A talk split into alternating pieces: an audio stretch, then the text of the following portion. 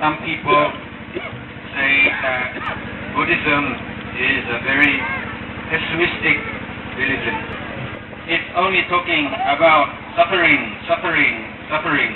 But why is it when all the Buddhists come together, there is only smiling and kindness and happiness? So even if we cannot explain to other people the teachings of the Lord, we can prove how wonderful they are by the way we live our lives. So the Buddha did not teach only about dukkha. He taught two things, dukkha and the end of dukkha. This is the most important teaching of the Buddha. There is an end of suffering and that every human being has the potential to realize the end of suffering. This is the universal teaching. Some years ago in America, one lady asked the teacher, can women, can ladies become enlightened? He said no. She was very unhappy.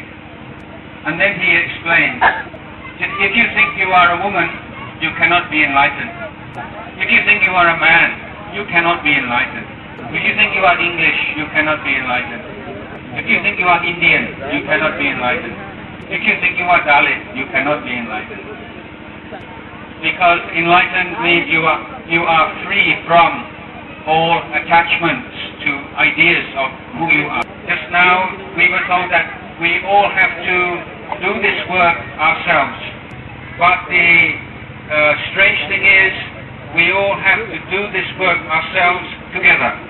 We all must help each other and support each other because it is very difficult. But the first and most important point is you must believe it can be done. I came to Maharashtra for the first time in 1975. So I've been in Maharashtra before many of you sitting here today. At that time I was not yet a monk. I had long hair. And after some time in Maharashtra, I went to the Nilgiri mountains. And I was walking in the very remote part of the mountains. And I stayed the night in a village. So I had been walking all day and I wanted a bath. But of course there was no bathroom. They said, you must go to the river. I said, good, I like the river more than the bathroom. When I walked from the village, I looked around, there were about 30 children all following me. They all wanted to see uh, the Englishman have a bath. When I got to the river, I took out my soap and started to um, soap myself. The children were so excited because they had never seen soap before. I gave one little girl the soap. I said, you try. She tried and she screamed because her skin changed color. She thought it was the natural color of her skin, but in fact it was only dirt. Many things in your life and in your mind, you think they are natural parts of your life. In fact, they are only dirt. The soap that we have to use, the special soap is the eightfold path. Path is one of education. It means we must educate the way we behave uh, towards the material world, or uh, towards the material world. The way that we behave towards the people around us, our family members, our friends, our, the people that we work with. We must educate our emotions and learn uh, ways of reducing the negative emotions and promoting the positive emotion. And most importantly, the jewel of the Buddhist teaching is the development of wisdom and understanding. The beginning and most important is the education of our conduct, what we call Shila. Today we are sitting in a very hot weather, but we are not so hot because of the roof.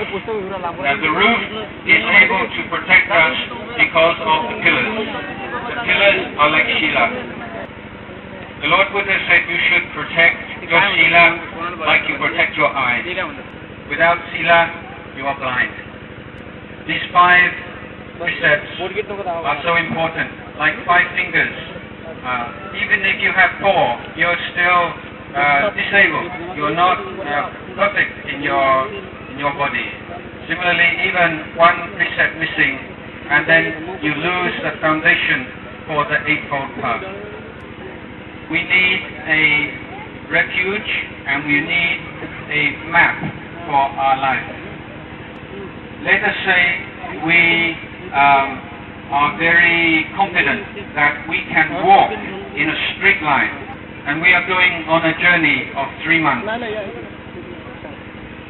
We're going to walk for three months in a straight line, but we don't have a compass, but never mind, we believe we know what is straight. We set off in the northerly direction, walking from morning until evening, and we walk very, very straight, only one degree off straight, only one degree. On the second day, similarly, we walk very straight, only one degree deviation. But if every day we're walking very, very straight, only one degree deviation, three months, 90 days, and instead of walking in the northerly direction, we are walking in that westerly direction or the easterly direction, without us realizing that we have lost our way. If we deviate only one degree every day, after 90 days it's 90 degrees, and north is west. If we walk another three months, we are going in the southerly direction. All the time, we are sure that we are walking straight.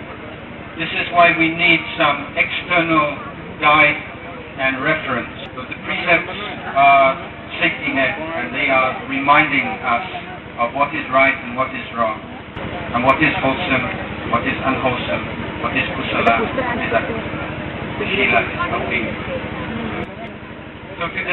uh, I have come with my group and uh, on behalf of many, many um, people in Thailand to offer these uh, Buddha images.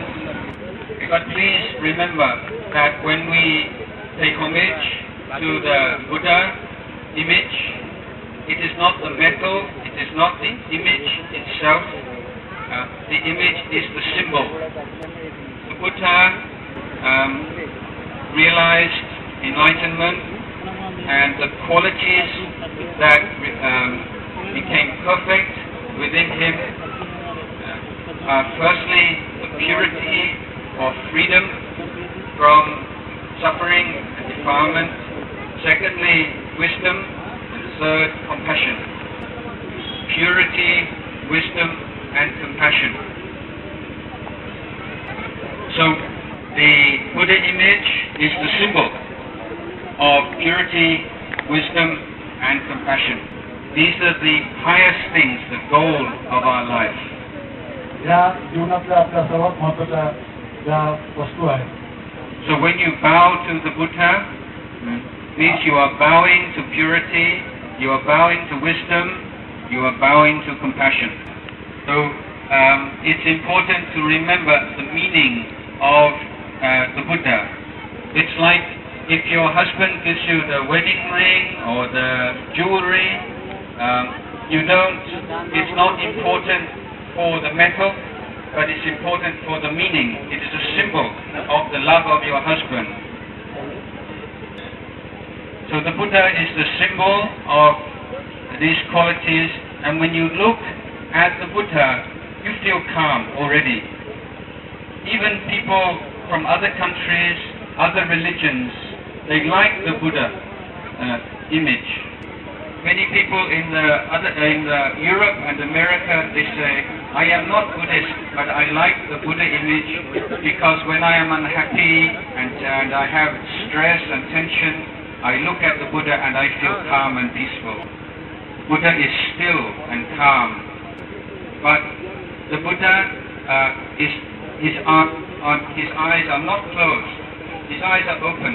It means he sees the suffering, but he has the smile of compassion. There is nothing um, anybody could do that the Buddha could not forgive.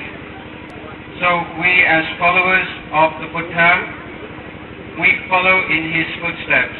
We say that if we have done some very bad thing in the past, we must forgive ourselves just as the Buddha would. And if anybody has hurt us and done things to um, cause us pain and suffering, then we must um, try to forgive them also. Letting go of anger and hatred is the purification of the mind and it means you are following in the footsteps of the Buddha. The Buddha's compassion is for all beings.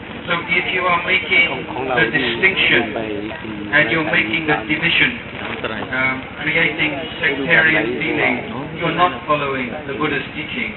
The Buddha once said to the monks, if you were walking in the forest and you were captured by the robbers, and they got a big saw they start to saw off your arm, this, sawing off your arm, oh, very painful. But if you had even had one thought of anger towards this man who is sawing off your arm, he said you are not a follower of the Buddha. So, If you have one thought of anger, then you are not a follower of. So if he is sawing off your arm, you're thinking, I hope he is not tired. I hope he's not getting blisters on his fingers. Now this is the very high level, but at least you can ask yourself if there is someone who has hurt you in the past. Um, it's probably not so bad as having your arm sawn off by the robber. So why can't you forgive them? Why can't you forgive yourself? So this education uh, is something we all have to take responsibility for ourselves. And it's not enough to have the ideal. อยู่ข้างนี้ผมบอกตัวเองเลยเนี่ย We all know uh, that we should not be angry, that we should not hold grudges, that uh, we should be kind. We know what we should be, but the problem is how can we live that? How can we? To begin with, by being generous and kind, and by keeping the Shila, then we become good friends with ourselves. Only when you are a good friend with yourself can you be good friends with other people. And then you have the foundation that you can develop the inner training of the mind. Sometimes uh, when I come to India, uh, I, there's so many things I like. One thing I don't like is all the rubbish and garbage on the roadside. Throw rubbish by the side of the road. If you see the big pile of rubbish and it's so dirty and it's so smelly, at least 90% of what you think every day is rubbish, just like that. It's a good job you can't smell it, otherwise you would have to hold your nose. So if you can clean this up and just uh, take out all the rubbish thinking, uh, then your mind will be so clear and clean and pleasant and happy. It is not that uh, you should not think at all. Of course, we need to think sometimes. But with so much of our thinking is just going round and round and round in a circle about the past or about the future. The development of mindfulness and meditation is a way of inner hygiene, cleaning up your mind. If you look into a polluted stream of water, um, you can't see anything. It's just very dirty. But the Buddha said, when your mind is calm and clear, it's like the clear pool of water, and you can see, oh, that's a fish, that's a pebble, uh, that is uh, algae. You can see everything clearly. Now you don't have to ask anybody what is uh, merit and demerit, punya and papa, what is kusala and akusala. You can see for yourself. When you see uh, very clearly the negative uh, emotions in your mind, you can see how important it is to meditate, to practice every day. When you see the good qualities, then uh, the feeling that arises is gratitude. You feel so much gratitude for your parents and your teachers because you know without, without them these things would not have arisen. So in Buddhism, we don't just have these beliefs that we must hold on to very tightly and we must believe, believe, believe. The Buddha gave us tools um, and ways of understanding ourselves and removing the suffering and the causes of suffering. And the more that you practice in this way, the more light and bright and happy your life becomes. I am I feel myself very fortunate. I was brought I was born in a very backward, undeveloped country. I call England a backward, undeveloped country because there were no Buddhist monasteries, no Buddhist teachings. In spiritual terms, not third world country, but fourth world or fifth world country. So I had the good fortune uh, to um, to become a Buddhist monk, a bhikkhu, and uh, from age of 20, I, became, I entered the monastery, and now I am almost 50. I am almost 50 years old. And I do not regret one single minute of the last 30 years. So I think very few people uh, could say this. If you were to give me 100 crore to leave the monkhood, I would not accept. So if you love your children, especially your sons, and you want them to be very, very happy and to realize the best thing in life, uh, you should hope that they will become the Buddhist monk. Because even if they get a good job and they make lots of money and very successful, it's not a sure thing that they become happy. But if they become a Buddhist monk and they lead the life of the Buddhist monk with sincerity and really try very hard, for sure they will be very happy. The last 2,500 years, in every country uh, that has adopted Buddhism, the, uh, the Buddhism has flourished where the Sangha has flourished.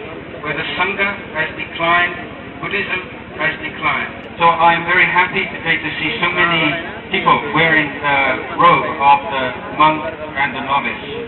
This is a very good sign, but it's very important that the monks and the novices, when they uh, become, when they wear this robe, they study the Vinaya, the discipline of the Buddhist monk. The Lord Buddha said, Vinayo sasanassa ayuti. Vinaya is the lifeblood of the sasana. It's important that the monks and novices learn the Vinaya, but also the lay people. Because the Vinaya is quite hard to keep sometimes, it goes against the desires.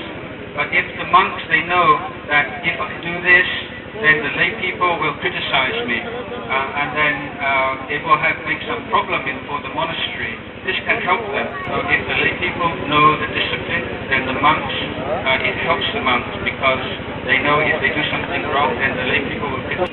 So there are not just 227 rules, there are thousands of rules to learn. But it's like learning the uh, musical instrument. Once you have learned all the notes, you can play the beautiful music. So as a monk and as a novice, you must always remember you are not a lay person now. You should not act like a lay person. So there are so many rules. I give you one example of a small rule, but it's quite important rule. The Buddha wanted us to live very simple life and only have most basic of possessions. But the Buddha, um, now, now in the modern time, I think it's quite uh, necessary sometimes to know the time. So the monk can have the, the watch or the clock. But um, although it is uh, appropriate to have the watch, it should not be worn on the wrist because this is how the layperson wears the watch. So this is just one example of uh, mindfulness of and, and what is uh, the appropriate dress for the monk.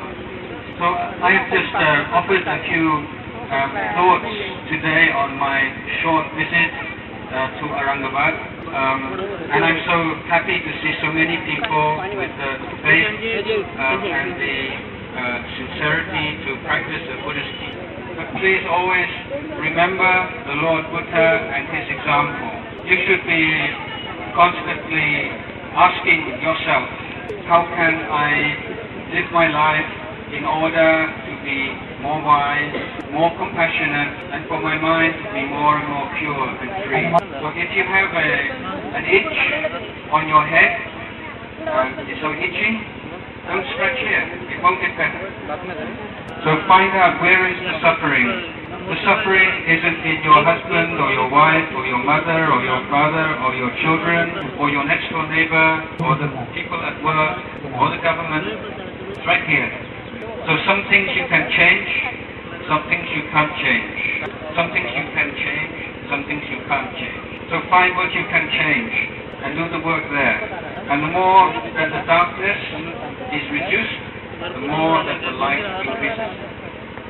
So may all of you experience less and less darkness and more and more brightness and clarity and happiness in your life. May the virtues of the Buddha and the Dhamma and the Sangha guide and protect you in your life. May you uh, develop Ayu, Vanno, Sukang, Alang.